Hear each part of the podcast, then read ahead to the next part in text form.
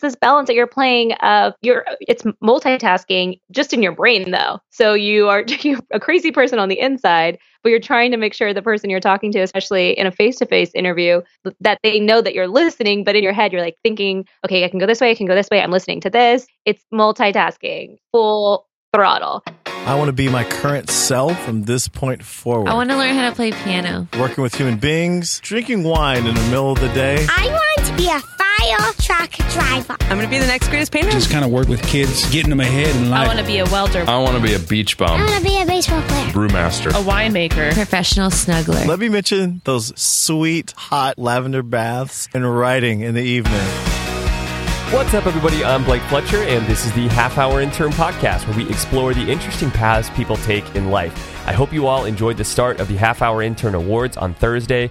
Um, it, just so you know, I'm actually leaving the voting open for favorite episode up until next week. So if you have not gotten your votes in for the other categories, definitely go on the website, click on the uh, the little banner there that says 2016 Half Hour Intern Award voting, and you can still vote for your favorite episode from the entire year. I'd love to hear from as many of you as possible before we announce who wins that award next week. Um, this week we'll have some more cool awards for you. Anyways, on to today's episode. Today I interview Angela Lauren, who is a sports reporter, and Angela is really the perfect person to talk to about this because she's had many different jobs and roles in sports reporting. She's worked for a small local news organization. She's worked nationally with the MLB doing a national show for them. And now she has chosen to go freelance and just basically work for herself and gets contracted to do all these individual jobs for individual people. Or sometimes she will even make her own story ahead of time and then try to sell it to people. And she explains why she does this and why she is freelance now and why she likes it and kind of the pros and cons of it. And we'll just talk a lot about sports reporting in general and kind of how interesting it is. And don't worry, I totally ask, like, why does it seem like sideline reporters always ask the most basic freaking questions in the world? Like, you can't come up with a better question than that to ask the person Like it seems like the same damn questions always get asked. So we talk about that, and she explains why that is and everything. And uh, yeah, without further ado, here is sports reporter Angela. Thanks so much for being on the show.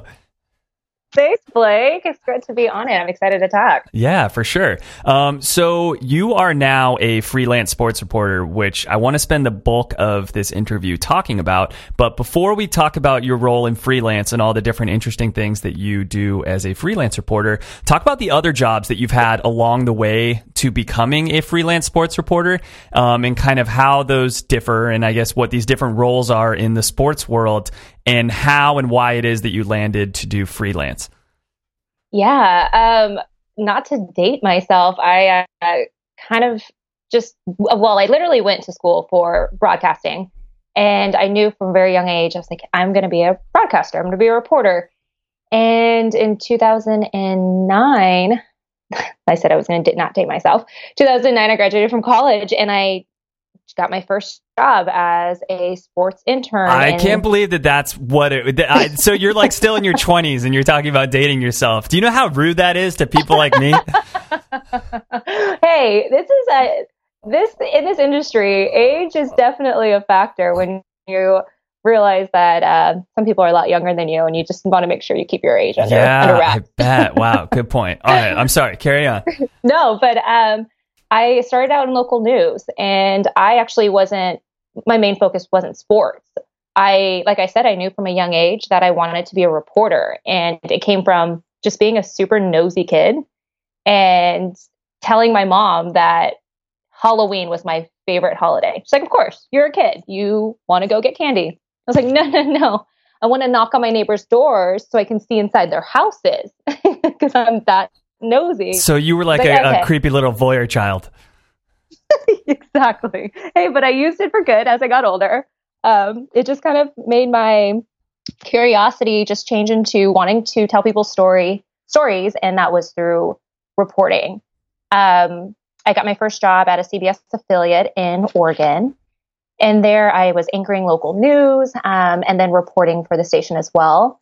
Uh, when you cover local news or you cover any kind of news story, it's going to be um, not always the happiest stories. You have your features, but you also have like a lot of um, sad things you're talking about, or robberies, or um, talking politics. Or since I was in Oregon, we had um, that tsunami that hit the coast. So you're talking about the devastation there. Mm-hmm. So to me, it it it was great. It was really um, I learned a ton, um, but I wasn't getting that joy that I thought I would get as that nosy kid. Um, and I realized I wanted to take a sports turn. And I grew up with all brothers, and uh, sports has always been a part of my life. I played sports, and I uh, was really lucky to be in Oregon at a station that had that covered the Ducks, the Oregon Ducks, and then Oregon State Beavers, and, and they had a lot of great local sports too. So I was able to make that transition into um, the reporting side and, and anchoring wise. So that was kind of like my first step into sports reporting. And I was there during when the Ducks were really good and they had Chip Kelly. Yeah. And it was a really exciting time. And I was hooked. And I was like, this is where I'm supposed to be. These are the stories I'm supposed to tell. And you can add a little bit more, um, just a little in local news, a little more um, personality too. Yeah, definitely. It's interesting hearing you tell that story. It reminds me quite a bit of my own personal experience, like with getting the job out of college that I, I thought I wanted so much, in it it just evolving into this thing that I did not like, and it it's uh it's a weird, frustrating thing. It, it's interesting. It reminds me of um like is you I, I feel like around the age of like 18 you start to have these experiences where you realize that your parents like aren't uh, infallible or something. Like they'll say something you're like i just don't think that's right you know? Or like you'll or you'll see your parents do something bad or like whatever it is. And it's like there, there's these experiences you have in your life where like you are forced to kind of like kill your idols or or or become face to face with the fact that like it's just not the way that you thought it thought it was. You know, like it's not Yeah. just this perfect glowing version of this thing. And um, it's an interesting thing when you think that you really, really know what you want to do for a living, and you have this kind of perfect glowing vision of it, and then you come face to face with what it actually is, and you have to make this decision of of well, w- well, how do I move forward from here? Right. And I definitely I commend anyone that is still like doing local news and telling those stories.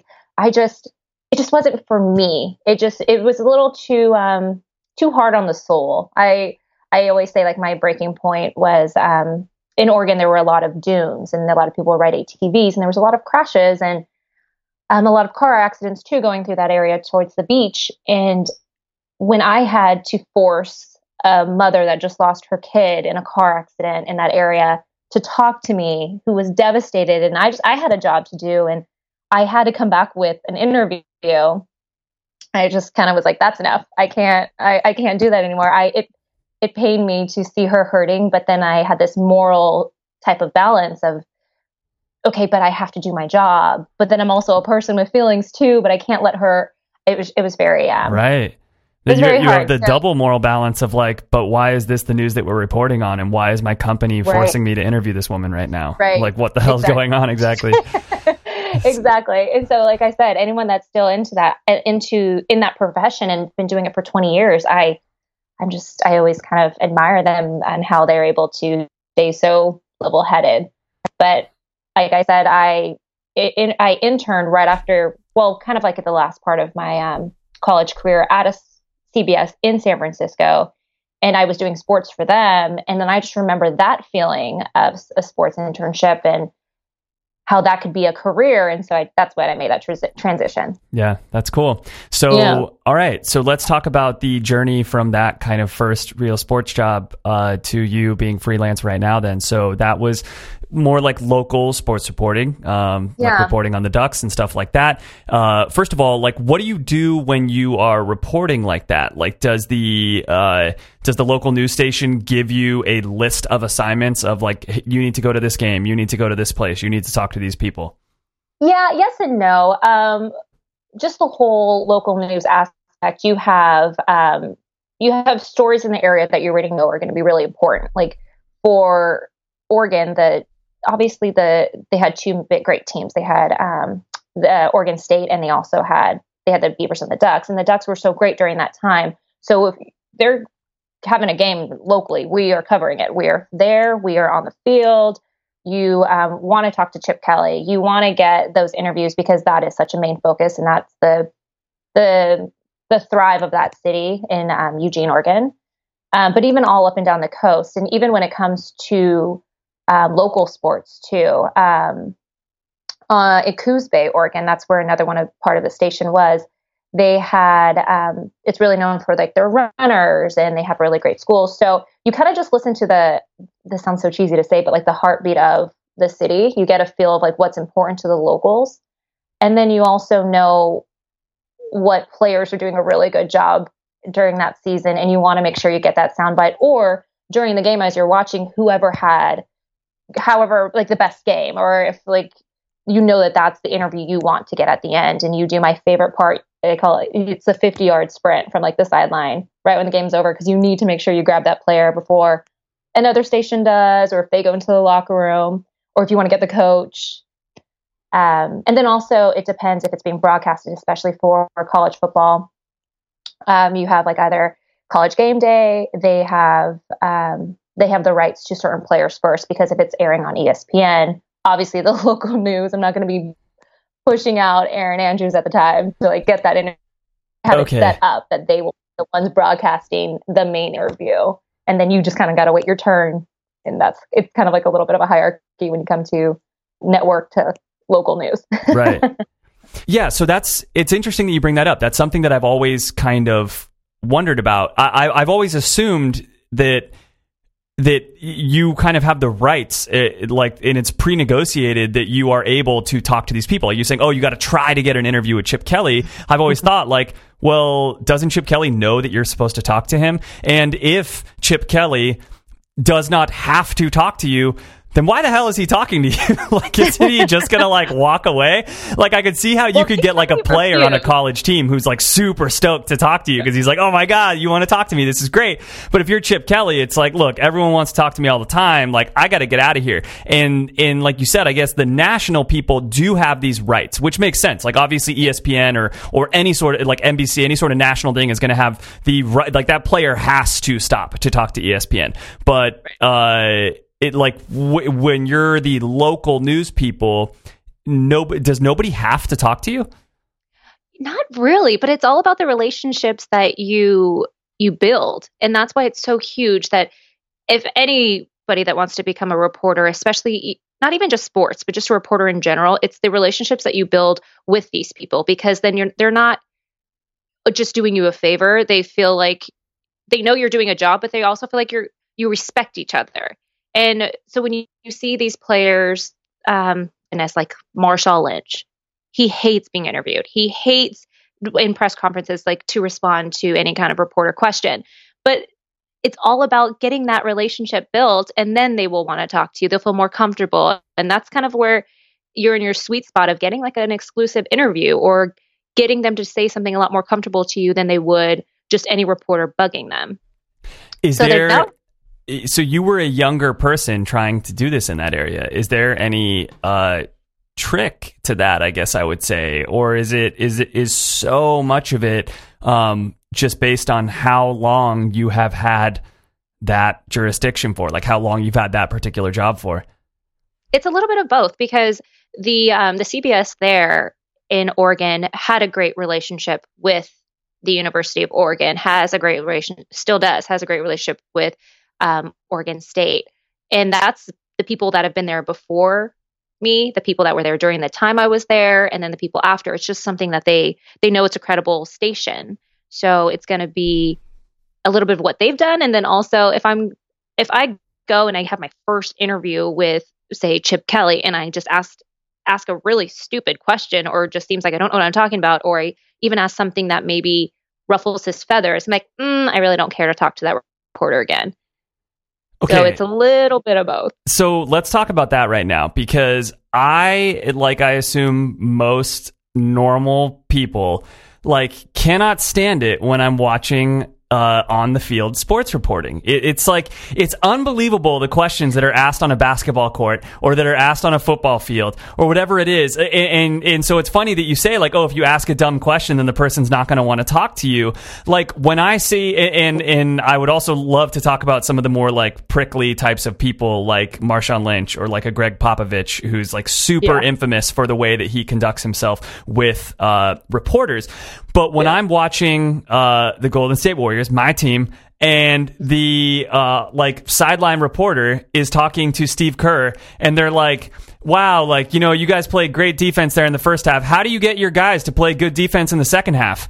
And it's like, what are you even talking about, right? And that's like, you know, that's like a totally normal question that would get asked like every game out, of every game, you know? Yeah, and it's, it's- like, um, well, you know, like I'm just gonna tell him to keep it up, you know? Or it's like, okay, well, if if it's like, oh, you know, you guys didn't play very good defense in the first half, how are you gonna play defense in the second? Well, you know, we got to tell those guys that they need to turn it around. And it's like, wow, thanks, man, you know? And it's like, how is it that that guy every time that I guess like every coach doesn't become Gregg Popovich and they just like roll their eyes at that question and they're just like, why are you asking me that?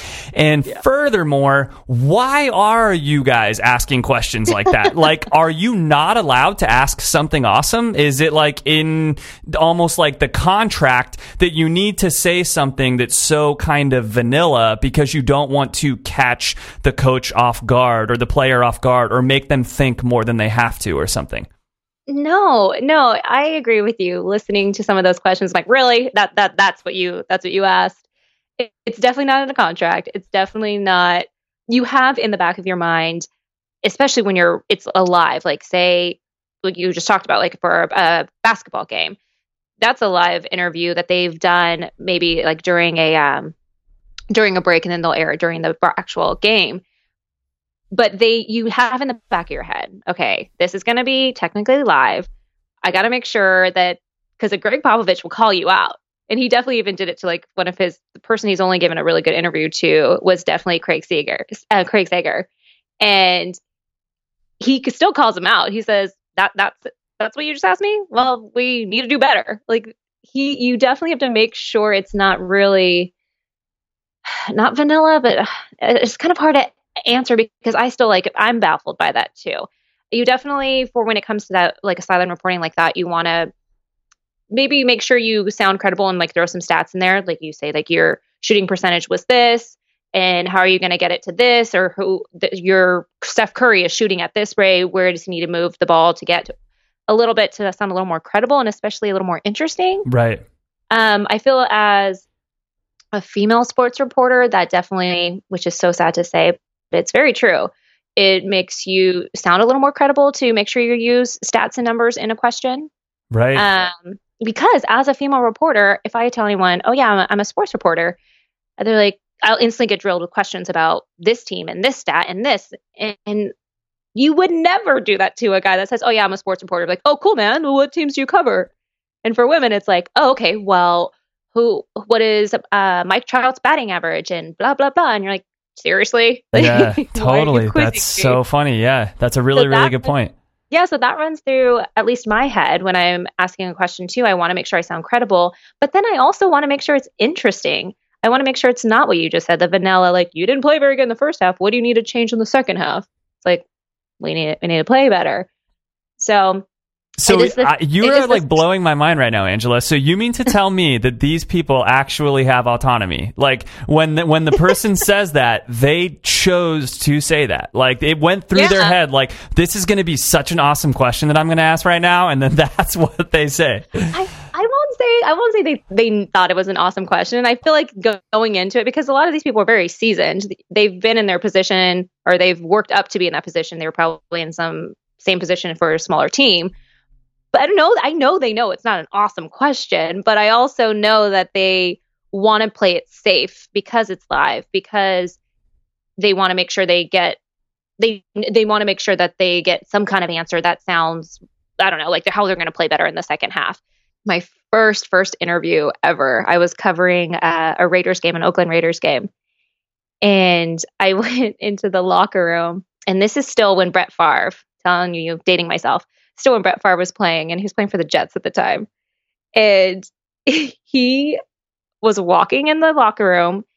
First of all, he should have stopped playing a long time before he even left Green Bay. Yeah, that was a really bad season. really bad. He was wobbling. He looked like an old man. I feel so bad to say this because I like him as a as an athlete or as a player, former player. But he's walking through the locker room looking like an old man, like really slow walking, just creeping by. And everyone is kind of like waiting to talk to him and waiting till he gets dressed or whatever in his perfect position to ask him questions. And I just kind of like went for it. I was like, whatever. Like if you know what, everyone's kind of like waiting and respect. I'm like, I just I I got to get this interview. I got to do it. And then just asked the question and he answered, and then everyone dived in, or anyone. It's like such a compliment in a sports reporter's world where you ask a question and then everyone throws their mics in Yeah. because that means you asked a great question, and Yeah. then everyone uses that soundbite, and you're like, you watch it on an NBC, E ESPN, or whatever, and you're like, that was my question. They they used a him answering my question, and obviously you can't see the reporter that asked it, but you know inside you're like, yep, yeah, that was me. That's so funny. All right, so let's bridge this into right now you working freelance because I would this is one of the things that I kind of wanted to know is in freelance um do you always get hired for a job beforehand? Like are you always trying to find different jobs and get hired for a job beforehand?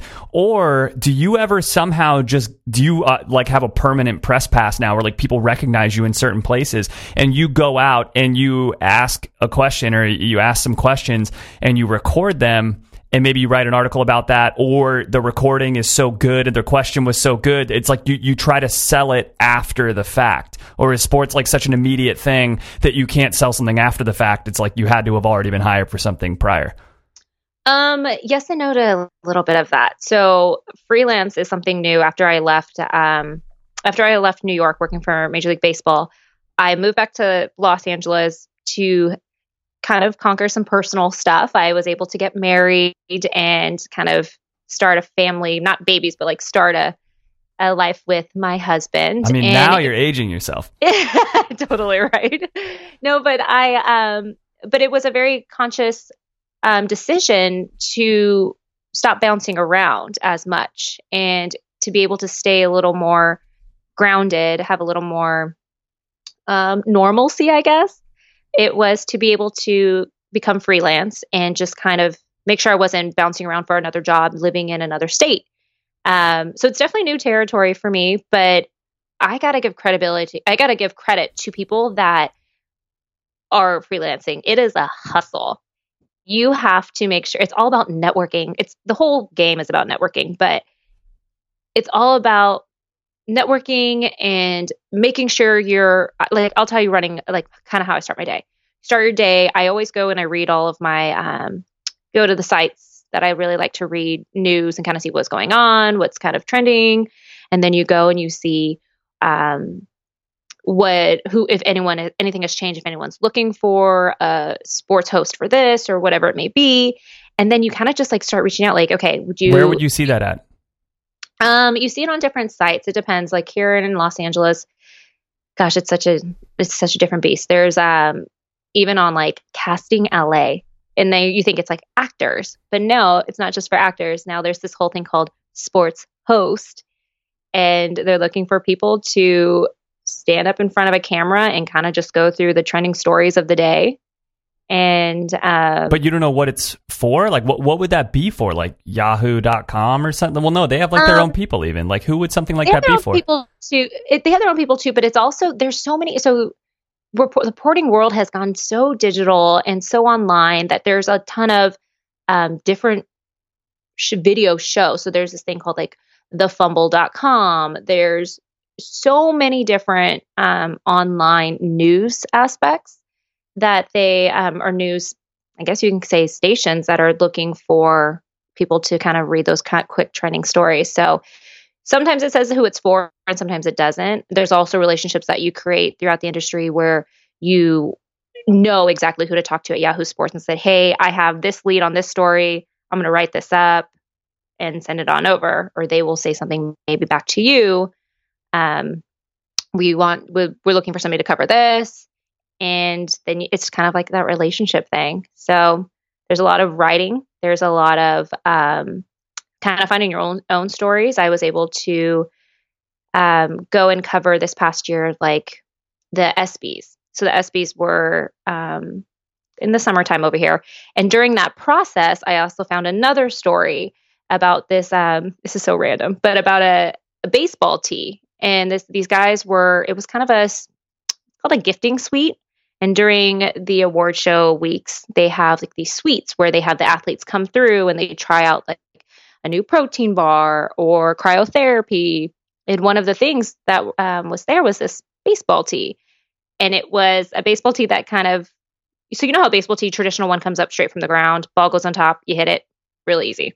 Oh, you mean like for t-ball? I think you meant like a t-shirt. You're saying for like oh, okay, kids okay, yeah, yeah, t-ball. okay, T, yeah, t-ball, Yeah, yeah. So yeah, baseball, like a stand, t stand, uh, t stand. I guess that's how you would say it. Um, but this one came over the top, and it kind of almost looked like a really old school lamp. And they're like, "This is a, a baseball tee, like where you'd hit balls off of." I'm like, "Really? Uh, uh, let me." And I used to play softball, so I also kind of just wanted to swing the bat. I was like, "Show me how it works." Long story short, I started talking to these guys. Come to find out that they have this baseball tee in um, like 22 clubs. There's 30 baseball clubs in 22 of the clubs. I'm like, that's really good because I know Major League Baseball from working for them how conservative they are and how they um they re- it's not really easy to get things in every club with Major League Baseball. And I was talking to these guys and they were telling me all these big names that have been using it and um, some big players with some big bats. I was like, this is such a good story. So then I interview them. I went and shot a whole thing with them. And then I go and I pitch it to MLB Network. I go pitch it to Fox Sports. And so it's a lot of like finding your own stories. And then Wait, it's so also, you even filmed something then? oh, yeah. Like now, as a reporter, as a sports reporter, you have to know how to shoot, edit, write. You have to do it all. No way. How, like how? I mean, you can't film yourself. Like how? How do you do that? Well, a little bit of both. So when you when people get into well, I can't say when people get it's totally changed how now you can start a career in sports reporting. But in local news, kind of like that first job in a smaller market, you do a thing called one man banding and you learn how to carry a 50 pound tripod, a heavy camera, and you run to the story, you set it up, you set up the camera, and you interview. And then you come back, you edit it yourself, and then you like anchor it or report um, live on the news. So it's kind of like a media boot camp for a couple of years. Wow. And after that, you kind of know just how to do it. You know how to like throw it over your shoulder, run, set it up, how to get it angled, how to get them to look at you, but it's a perfect shot in the camera, but you're not behind the camera. It's a whole a whole thing. I can't believe that. Yeah, and then I was also pretty lucky to, um, well, being in LA, it's such a media industry, uh, media town. So I know people that can shoot, and you have they Right. can shoot stuff for you if you really need. For this, I definitely needed a, shoo- a shooter because I had to be using the tee and a little more of a, a walking, playful feel. So So you, in good faith, did all of this, assuming someone would buy it. At this point, you have no income from this. So let's say maybe you even like hired, you paid someone to film this for you. So let's say you pay someone to film it for like a couple hundred bucks or something. Now you're hoping that you can sell this for more than it's taken you like time and money wise to make this thing. Yeah, and uh, to be honest though, it's not even really a money thing. It's it's to be a to be a sports reporter and to be a freelance reporter, this whole new venture that I'm in and I have so much respect for, it's not really about a money thing. It's about being able to get a good story and get it to somebody that's going to recognize that the hustle you just did and it's for them maybe giving you a job. So it's not always money Oh, is wow. the second and maybe it might just be me, but money is definitely the the second thought of getting a story before the first thought. My first thought is like, this is a good story. No one else has it. And I just got this from another gig that I had. So, So almost like better than doing an interview or, or a way to like potentially, yeah, have them as a future employer. yeah, exactly. So say then I send that to like a Fox Sports and then they run it and then they will contact me again saying like, Hey, we'd love you to cover this or Hey, do you have any ideas about this? Or we're coming into baseball season. We're coming to this season. Do you know anything? So they will then continue to want to use you. Okay, right. So it allows you to still be freelance. It's not like you're lo- necessarily looking to get like hired by these people full time, but you're looking for them to want to continue using your freelance work. Exactly. Yeah. And it, like I said, it's a whole new, it's a whole new world. It's definitely something very new that my, that is out there. And it also, there's pros and cons. Like I've definitely had the very steady working for a station, working for a, an organization. And then I was only able to work for them or work for a certain sport. And being a freelance, you have the opportunity to kind of work for everyone and do every sport but then that consistency isn't there. So there's pros and cons, but it's just all about how hard you're really wanting to hustle and if you really want to do it. and if and for me the main reason is because I want to stay local. I don't want to um I don't want to travel or live in another city like I've been my whole career. Right, right. Yeah. So yeah, but Go- I'm sorry. Go ahead. No, I was just gonna say, yeah, but it, it's like an interesting aspect of it all is being able to, like this year, being able to cover the ESPYS, the um, All Star Game in San Diego for baseball, and then coming up being able to cover the Super Bowl, and that's all just from networking and freelancing and being able to not be tied down by one contract. So let's talk a little bit more about this whole job of freelancing. So, what would you say is the most important aspect of your job? Um, would it be like networking, researching, um, like just general hustling, like you said, uh, like doing the actual interview and like working on your interview skills, or uh, it, it, like so? A, what would you say? I guess is the most important thing for you to be doing, and most important thing to do well, and then what t- actually takes the most of, amount of your time and is that like different from what you would consider the most important thing Well, I personally, I think the most important is coming from something that is so consistent. You don't realize that reporting, like anchoring, interviewing, and writing every single day, how much how um, how much quicker you're getting, or how it's just second nature, and it's just be, you get so much better at it. And when you stop that and you go into something like freelancing, and it's not as consistent, to me personally, it's so important to make sure you're still doing that every single day so you don't lose, like you don't use it, you lose it. And you become slower at writing a story. Um, so for me, it's like waking up, like I said, looking at the stories of the day, and I will say, I'll read a story, and then I will write it, rewrite it myself, and I'll write a shorter script of it. I'll write, maybe I read a story, and then I write a 30 second version of it really fast to myself, Hmm. just so I know that I can still I'm still pretty quick at writing, and my writing is you don't want to lose that. And then also, I put after I'm done with that, I go into on the computer. You can do like teleprompter.com, and it's like a free teleprompter, and you put it in, and then I read it because the one thing that is so hard to make sure it feels very natural is to anchor unless you're continuing to do it every day. Reading a teleprompter can slowly get robotic and you can lose that naturalness to it if you're not doing yeah for sure that makes so much sense So it's, it's so for me it's really important to like I said write it, throw it in a teleprompter on the computer, go through it and then and then start the whole day of okay, now what what kind of work who needs something? What can I do? What have I set up? And then it's it's the hustle. so I like I the most important part to me is just trying to make sure that you are harnessing your craft and you're still working at it and you're not um you're not losing it.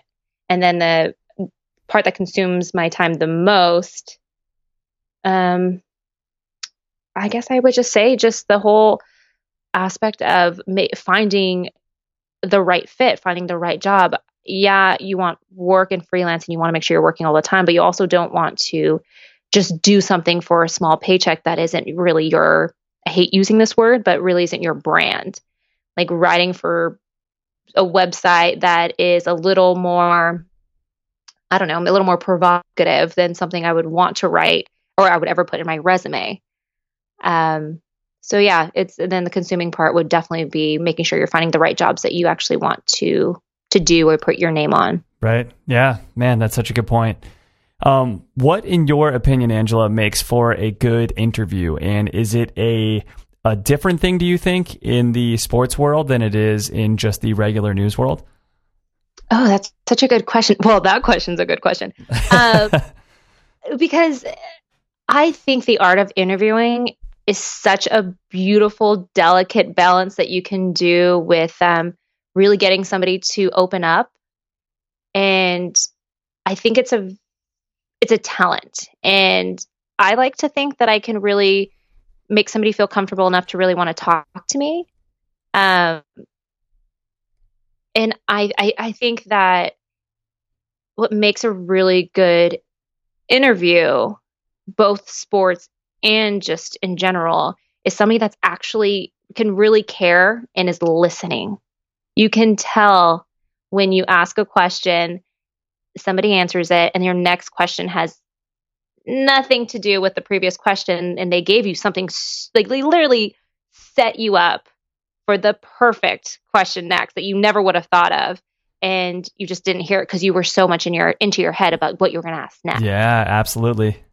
and it's just like you have to truly care about what you're asking because everyone has a story. Even if they don't think they do everyone does. You just have to be willing to listen Yeah, that's so true. And it's like, it's so much, I guess, uh, easier said than done. It's, um, it's something that like I, I strive to be connected with the person and ready for, um, like ready to be able to ask a question based off of what they're talking about right now. But as you know, it's it's also very hard because you you don't know if they are going to give you anything. So then you also Yeah. want to be ready for like okay, if they finish and when they finish, they don't really give me any. You know, it's like their their statement just ends and it doesn't really lead anywhere. And so now I need to be ready to ask a question. So it's almost like the let's say the person's talking for 2 minutes every like 30 seconds during that two minutes, you're kind of formulating a new thesis in your head of like, okay, here's where I could go right now. If like, if they were to stop talking right now, this is where I may be going. If they were to stop talking right now, this is where I would maybe go.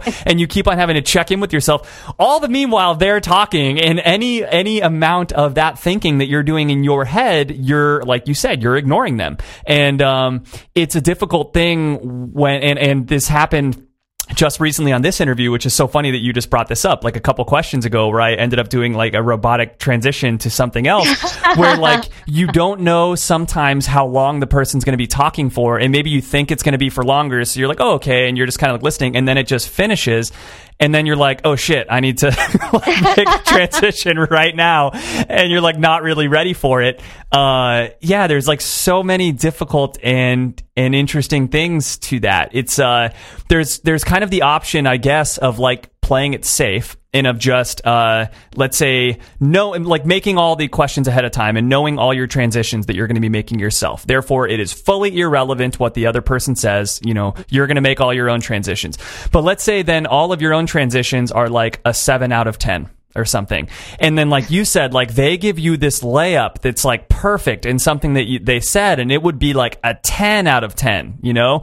Um, But if you're always waiting for that 10 out of 10, then maybe sometimes you end up you know just falling on your face and only doing like a 4 out of 10 and meanwhile you could have played it safe and just had consistent 7 out of 10s Uh, does all that make sense? I don't know. It's like It totally it's does. such It's this interesting balance that you're trying to make in your like brain during the entire time. But definitely to me, it makes a lot of sense because it's this balance that you're playing of you're it's multitasking just in your brain though. So you are a crazy person on the inside, but you're trying to make sure the person you're talking to, especially in a face-to-face interview, that they know that you're listening, but in your head you're like thinking, okay, I can go this way, I can go this way, I'm listening to this.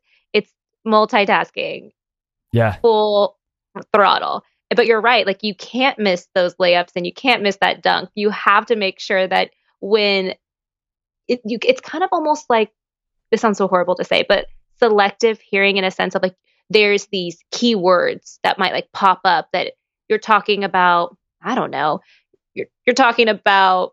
Let's say you're interviewing like a chef, and then the chef says something completely different about like, eh, but my financial problems and something, and you that obviously is going to set something off in your head like financial problems. Like we were talking about this souffle, and then so you want to go that way because they you didn't even see it going that way. right So you kind of almost have to have this sensor on too of like hearing some words that might pique an interest and draw your attention. yeah Um, And all the Yeah, meanwhile, it- like you said, you're trying to have a genuine contact with this person so that they don't just feel like you're an asshole or feel like, you know, that you're ignoring them, you know? And meanwhile, all these things are going on in your head. It's, uh, totally. It's, it's definitely like I said, the the main the main goal of it all is just to truly be interested in who you're interviewing and really wanting to know that story because that's going to be the main thing that comes across, not every single question that you ask. If you're asking it with like sincere curiosity and you really truly care, then that's what's going to come across. It's going to come definitely way less robotic than you might feel it does. yeah, absolutely. Um, Yeah. Let's see here. We talked about kind of what makes a good interview, what makes some good questions and stuff like that. What in your mind makes for bad questions or I guess and also particularly in sports reporting, are there any questions that you kind of aren't supposed to ask that it's just like taboo in the sports world like ah you know that's just kind of a bad question to ask Um, yes and no. I think we kind of touched on it a bit. Like bad questions would be those super safe ones of you guys weren't performing that great in the first half. What are you going to do in the second half? and yet these freaking nationally televised like people are asking these questions. I don't under Oh, like oh, i need to go and get a job for nbc or something tomorrow. Like i don't know what is going on on like espn and these like these people that have like multi-million dollar contracts and are at the top the quote unquote top of their game. And like that's the questions that they're asking. It's unthinkable. Oh yeah, that definitely pains the soul a little bit. But that's when you get into your. Well, that's when you get a little too comfortable. You can. It's definitely great to be comfortable in um, your role and as a sports reporter, but to get a little too comfortable isn't that great because you're not being creative. You're not really pushing yourself to ask. You're not really thinking about what the viewer really wants to hear. What they want. You're doing a job for them, the viewers, in the sense of they're watching the game. You want to answer what they're thinking, Right. what they just witnessed. So And if you're not going to do that, then you should ask something that they would have never thought to ask ever. I exactly something I- that they can't even see, they wouldn't even know what's going on. right, right, absolutely. There's a lot of people that I like that I feel like are very good at um kind of asking the questions that I would want to ask if I was in a particular situation and like those are the podcasts that I listen to or those are the people that I follow or whatever where it's like okay I know that they're going to ask the questions that I will want to ask. Um there are very few people and I think that that's like what Howard Stern made an entire career on is like mm-hmm. asking questions that nobody else would ever think to ask questions like that. And it's you know unfortunate that someone like him just has this reputation as like a shock jock or this or that but any of the people that actually listen to him which is millions of people so clearly his reputation is more than just that. But any of those millions of people that listen to him don't listen to him because oh what's the next shocking thing he's going to say? And it's not oh because he's going to interview Lady Gaga, and when he does it, he's going to ask her all the questions that I always wanted to ask Lady Gaga. It's like, no, he's going to talk to Lady Gaga for like two hours, and maybe one of the questions out of like the 60 are going to be something that I ever would have thought to ask her before, you know? Okay. And uh, it's interesting that there is not more people like that. And it's, it's particularly in sports. It's interesting that there's not more again just like a sideline person that asks something where you're like whoa dude like i would definitely have not thought to ask that but i am so happy that that person just asked steve kerr that question you know um, it, it, it depends on. Um, it also depends. This might sound funny, but it depends on the location too. Like if you're on, if you're courtside and you're getting that quick interview with the coach, you're not going to ask. Not every time going to ask the exact same question you would ask in the locker room or in a press conference, um, because they're different environments. So I can kind of play little devil's advocate for the um, the reporter on the sideline that's asking coach, you first half, this is you guys weren't performing very well. What are you going to do for the second half? Because they're kind of in a sense of urgency. Give me a short answer. Um, what it's, are what it's are probably the viewers gonna contracted to like next? 30 minutes or something i'm sorry 30 seconds or something like that and then Right. the coach is allowed to leave Exactly, exactly. And so you kind of want to like kind of turn and burn it. Like, okay, go. yeah Get it you can't just it. walk up and be like what's your relationship with your mom like and they're just like Yeah. fuck dude how much time do you got exactly. Yeah, right. Exactly. But in those uh, locker room settings, in I feel like even more in the locker room settings, you have a little more leeway than you do even in a press conference because you're sitting in a room that's a lot smaller than I probably think a lot of people would think of, and you kind of just wait your turn then to ask your question. And the player will answer it or won't answer it because there's a ton of cameras on them from not just your network, but from everyone's networks and even just um, writers as well. They have their recorders that were recording it, and they're a little more, as I say, they're they're working. They have their work face on. But sometimes you can catch them in the locker room with not their work face on. They'll actually answer an interesting question for you. They will um, give you a lot more because they're a little bit more comfortable. So there's kind of a time and a place for certain questions, and it's based on the relationship that you created with that player. You ask like what what's taboo, what you shouldn't ask, and it's kind of just depending on what reporter you want to be. Do you want to be the re- the gotcha reporter and the reporter that is it asks the question to a player that's always going to like kind of get them and catch them off guard, and that's kind of a little bit of some slippery it's slippery slip there because maybe they won't want to talk to you next time. They'll avoid you. Um, yeah, it's it's a little bit. Of, it's a lot of uh, the reporter's judgment, but then also you have to think of the network or the station or the um, Totally. online publication that you're you are representing. It's very frustrating where we are at as a society with what we allow and how vanilla we need things to be. Like, and you know, that these athletes from the time that they're in college are getting coached through how to speak yeah. to media and how to not speak to media um, because of the fact that if they slip up and they say the wrong thing, it's like they could actually, especially like when they're still in college, they could cost themselves a draft position or something like that, and therefore potentially like, you know, hundreds of thousands or millions of dollars. And if they're a pro, it's like, you know, you're going to be on the front page of this thing just because you shared your mind. And it's like the, what we should be asking these people to do is share their mind, you know? And it's unfortunate that we are putting them in a position where they feel like they can't do that. And likewise, it's, um, yeah, it's just funny the way that we brand certain people. Like, uh, you know, I just brought up Howard Stern. Like, one of my favorite podcasts is uh, Bill Simmons. And like, I love Bill Simmons and I love Bill Simmons like back when he worked for ESPN and it is so interesting uh, like I heard so many people around the time that he got suspended from ESPN he got suspended basically because of an episode of his podcast that I listened to that got pulled the next day. Like luckily I listened to it the day that it was on but Nice. he ended up getting suspended because he made some bad comments about Roger Goodell. And he was just saying like it was when the Ray Rice video came out and he was saying like there's no way that Roger Goodell did not know about this Ray Rice video. Uh-huh. There is there is a 0% chance. Cuz like what what Roger Goodell and the NFL tried to say is that Roger Goodell's people knew about that video of Ray Rice hitting his wife in the face, but that Roger Goodell didn't know about it. And it's like, let me get this straight. This is one of your superstars in your league. And this is basically literally exactly what he said in the thing is like, let me get this straight. Like, this is one of the superstars in your league. And one of your top brass people that you have working for you just saw a video of him punching his wife in the face. And that person didn't bring it to your attention. Like, you mean to say that no one told you that this video came up until two weeks after the fact?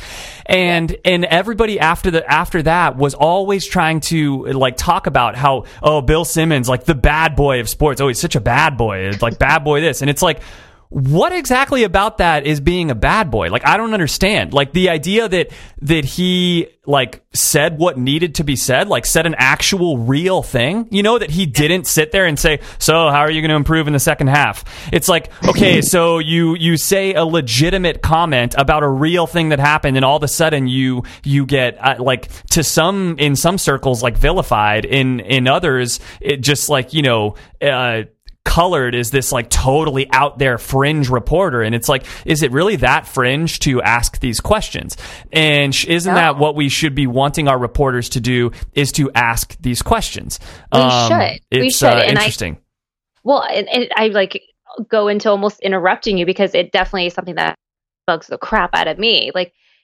especially that when that whole situation happened, and I'm very much on your side about how those are the questions and those are the things we should be saying.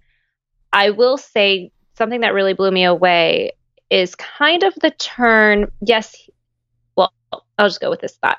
It's kind of the turn. Um, certain media outlets or shows um, where they took and they took a stand. Some people will just like kind of not really touch on it or just give the facts.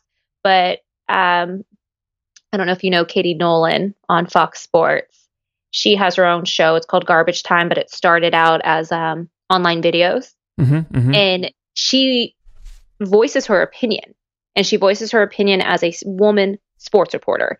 And how females and well just female uh, sports fans how they should really examine being football fans and how that league is looking out for women and it was very much her opinion definitely not what a lot of people were talking about and saying how the NFL should be disgusted with themselves and Roger Goodell this and just all these a lot what of a lot of people were thinking but yes. she was actually a public figure and she's representing Fox Sports. And I just thought that that was huge huge that they were letting her do this. They she said on on her little video that they're going to be watching this. They're going to go through it a billion times and they're going to make sure that they will approve of actually posting this. But they did, and they did post it. So I think we're getting into this area now where sports reporters can have an opinion. Maybe that's not a popular opinion, but they're able to have a voice. And it's not for every network, it's not for every situation. But I, and with these podcasts now too, you can. Um, that's a whole nother way of reporting. Um, but slowly but surely, I'm with faith that we're taking that turn and we're actually being able to be a little more ourselves. And I and I think that it's also really huge for women too, because just from that Katie Nolan voicing her opinion now, she has her show on Fox Sports after the fact they greenlighted gave her the green light for um, having her show actually on the air. And she's very much vocalizing her opinion, and it's not always the um, most popular opinion. And uh, yeah, so I, there's I have faith. That's have great. faith that Yeah. a little more ourselves and have more of an opinion and ask those risky questions. Uh, let's go ahead and start winding this thing down, Angela. So, first of all, I would love to know the pay for sort of different jobs in the industry or different brackets of jobs. So, first, I guess I would imagine that probably like 98% of the people in your industry get paid in the same like ballpark of money. And let's say that's like everyone doing regular local jobs or like working on websites or this or that. And then maybe there's like a 1% of people that are like my dudes that I love that cover the Warriors and they do play by play and the color announcer guy that have like a specific team. So like the, the guys that call every Patriots game or the guys that call every Warriors game or the guys that call every Giants game. And like they probably get a little bit more money than everybody else because it's like they're iconic, you know, depending on how long they've been there and what the team is or whatever it is. And then there's probably another echelon above them, which is if you become like Erin Andrews or if you become like what, eh, you know, Stuart Scott or like Scott Van Pelt or something like that, who you are a household name and you are nationally um, recognized. Um, like, I guess would those really be kind of like the three major brackets and then what would the pay jumps be going into those different brackets Yeah. So local news, you're starting out like your first job is starting out probably um, in a smaller a smaller market, and that's probably like 20, 25, and that can get as high as to 60, um, 60,000 a year. Uh, that's kind of like local news around that area. Um, and then you go into play by plays, reporters for teams. You're looking more around, I'd say like a hundred thousand ballpark, or maybe even a little more. You could, it probably, I would say, actually would go from like sixty thousand to a hundred around there. Um, get question network. do you think that if Yeah.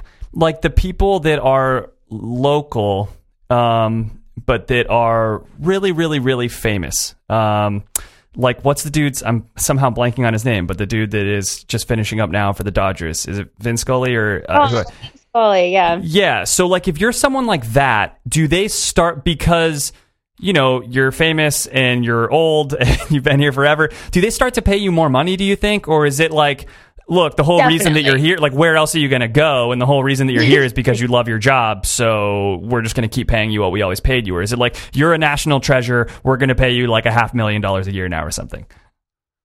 Well, it's the whole thing about making like working your way up. That's why for local news you get paid like 25,000 starting out is pretty high for a lot of these local sports reporting or s- reporting jobs. But if you are Vin Scully, been doing it for so many years, you're definitely going to get paid. No one else can do your job or can do it the way that he has done it. So he's definitely, I don't want to, I'm ballparking. I'm no Vin Scully, but he has to be getting at least 500,000 a year. And you have a lot of these big names like network wise, like an Erin Andrews, they're making a, actually a lot of those um, bigger names are making like one to two million easily. So it's kind of it's a little bit about well, it's not a little bit, it's a lot about your experience and a lot about your name, but then it also depends on the team you're playing or you're reporting for or doing play by play for. So your guys for the the Warriors are definitely going to be making more around the 500,000 and then say if it was a small a small team not as big as the Warriors, something that's maybe not even in in the NBA, it's definitely going to be a lot less. Yeah. So it's a lot of factors come into play. Um, definitely try to ballpark it for everyone listening, but uh, you could, you pretty much can kind of guess, um, a bigger network you get to, you're going to be seeing 500 to million easily in a lot of these um, reporters and definitely a lot of the uh, well-known names for sure. So, Angela, how do you become Erin Andrews? you don't give up. Um, you, you got to just really, I, I've even said this from like going into just a news role. You cannot, you have to want it. You have to want to go through the the jumps of becoming super tired, becoming very worn down. You have to go through the highs of being with a great network and then the next they don't renew your contract and you are now in a local news place or now you're freelancing. Like you have to really want it and continue to go and continue to keep pushing and continue to work on your craft because if someone's ready to steal your job, somebody's ready to put in the work and there's definitely every year new and aspiring reporters graduating from college that are willing to take your jobs. So Totally. There's got to Yeah. be some uh some level that sideline reporting and you know like what Erin Andrews does can get to that like we just don't really know about yet and and we need to work on. And then you and I could be like the next level of those people you know and like we could be the next Erin Andrews. Because it's interesting that like now thinking about it, it at first I was thinking of Scott Van Pelt but actually a lot of those dudes on ESPN that are just their anchors but particularly Scott Van Pelt. And that's why he is you know who he is is you can see it when you're watching him. Like the command that he has of his show is very very very very strong you know? And and the way that he talks and operates and controls everything is awesome. And uh and when you hear like Al Michaels and Chris Collinsworth talking they're both very very good at what they do. You know it's like okay there's probably not a lot of people that have your chops that can be doing what you're doing right now. And uh, certainly like stuart scott was that way like you said. Um, but man, I feel like there's like no one like that on the sidelines. like there's like no one that I'm like, whoa, I could never do what you just did. But when I watch Scott Van Pelt, I'm like, dude, that dude's in another league. Like I, I could not do that. I agree. And it, you touched on it. It's all about making, I've been asked that question so many times in different interviews. What makes you different? What kind of reporter are you? Because they're looking for that. They're looking for somebody that is, someone's going to watch and be like, she definitely should be doing that job. You never want somebody to be watching you like, I could definitely do what she's doing. I can yeah. like because like when you're saying you hear that question, a very vanilla, safe question, you're like, I could have asked a better question than that. You don't want anyone to ever any reporter doesn't want anyone to watch them and think that because that means you're not doing the best job you could do.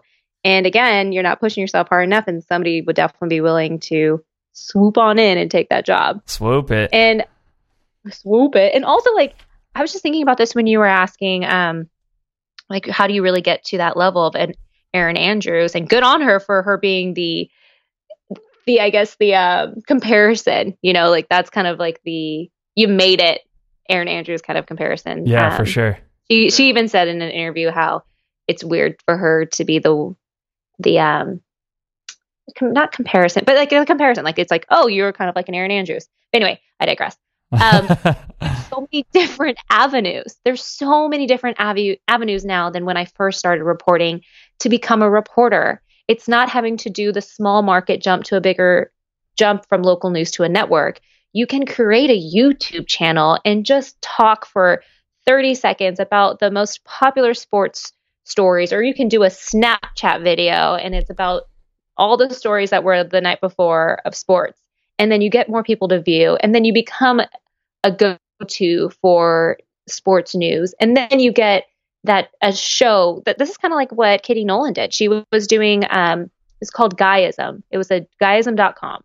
And she was just talking really funny banter about sports and guy things. And then Fox Sports noticed it. And then it became a YouTube channel. And then it became a show.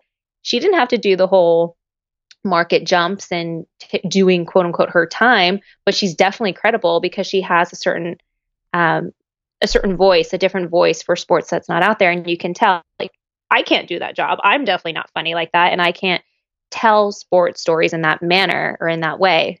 So I think the to even think about like how would I tell somebody how they can get into this job? It's so different now. And there's so many different avenues to becoming the next Erin Andrews. It's just being true to I hate this word, but I'm going to say it again, being true to being true to the brand you want to represent and the reporter you want to be. Angela, this has been awesome. Thank you so much for taking so much time. And uh, and yeah, it's been a real pleasure. I love watching sports and uh, and like listening to sports stuff and reading sports stuff and everything. So it's so interesting to learn how it's all done. Yeah, I uh, I hope I didn't chatter your, too much and give you a little some good insight because we can talk about this forever. I can I can talk to you and I can start interviewing you too because I really I like to talk. yeah, for sure. All right, thanks, Angela. Thanks, Mike. Hey everyone, it's Blake. I hope you all enjoyed the episode with Angela. Don't forget to head to the Half Hour Intern site where you can still vote for your favorite episode of 2016 for the Half Hour Intern Awards. That is it. halfhourintern.com and there's a link right there on the homepage. Thanks so much for listening.